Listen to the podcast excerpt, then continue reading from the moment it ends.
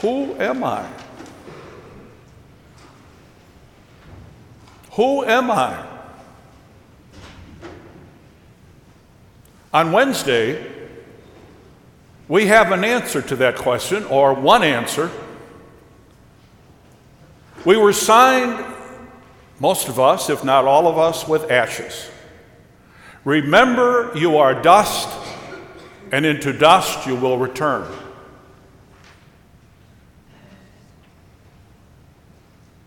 Ashes, symbolizing who we are without God. Remember, you are dust, and into dust you will return. But with God, you and I are baptized men and women. And in that baptism, we were transformed from the dust of the earth to being beloved sons and daughters of God. Thus it is. Who am I? I am a beloved son or beloved daughter of God. And we begin a journey, we call it a pilgrimage of renewal. We begin that pilgrimage, that journey, like Jesus did, being led by the Spirit if you will, into the desert, the desert of Lent, to kind of clear things out, to be renewed. And right up front, right as we begin, right in our face, we hear about being tested. That as baptized a beloved Son of God, Jesus was tested. As beloved sons and daughters of God, you and I are tested.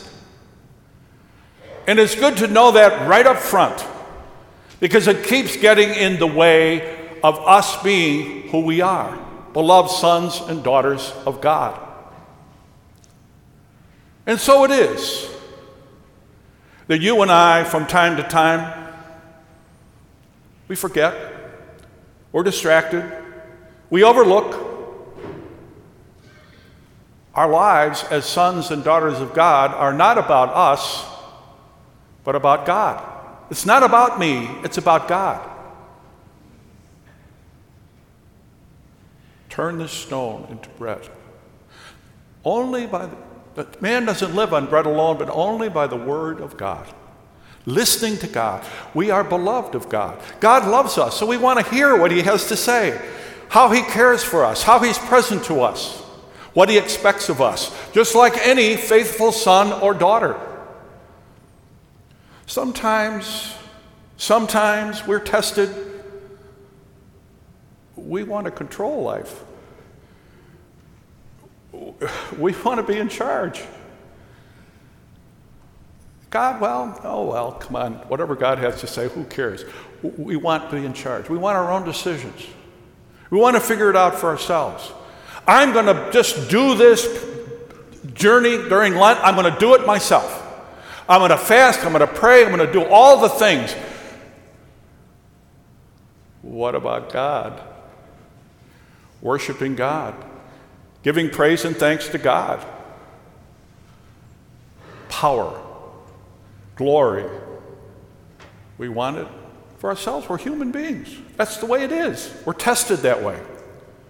We're also tested sometimes to test God. God, why aren't you taking care of me? I'm praying to you. Why aren't you responding the way I expect you to respond? Rather than trusting God. Yes, we approach God, we ask God for help in various kinds of ways, and then we trust that He's with us. And we trust his response, whatever that might be. But we do test God from time to time. The bottom line is we're tested to not accept our own limitations, to not accept who we are. That God is God and we're not. We're beloved sons and daughters of God. And so we're tested to move out of that reality at who I am, who we are, and take over. And so it is, we have this opportunity to reclaim who we are, to renew who we are, to deepen who we are as beloved sons and daughters of God. Knowing, knowing right from the beginning what to expect. The evil one is at work. The evil one wants to distract us. The evil one wants to discourage us. The evil one wants to get in our way, get in our face. The evil one doesn't like the fact that you and I are beloved sons and daughters of God because it goes against what the evil one wants of us. And so we use, if you will, tools prayer, spending time with God, fasting, making room for God, which means that we make less room for ourselves, but we kind of make room for God. And then almsgiving, sharing all of the symbols around the church, opportunities for sharing. We recognize that we are beloved sons and daughters of God and all of us are beloved sons and daughters of God.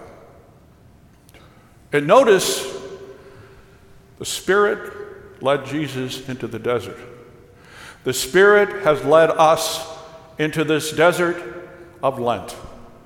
The Spirit, the Holy Spirit, God's Spirit, is with us. It's not a human project, it's not our little project for the next 40 days. God is leading us. God is the one who has called us to this desert. And it is God who's going to help us be faithful if we stay open to God. This morning, as we begin our Lenten journey, this journey in the desert, and as we reflect together on, well, just who am I? Who am I?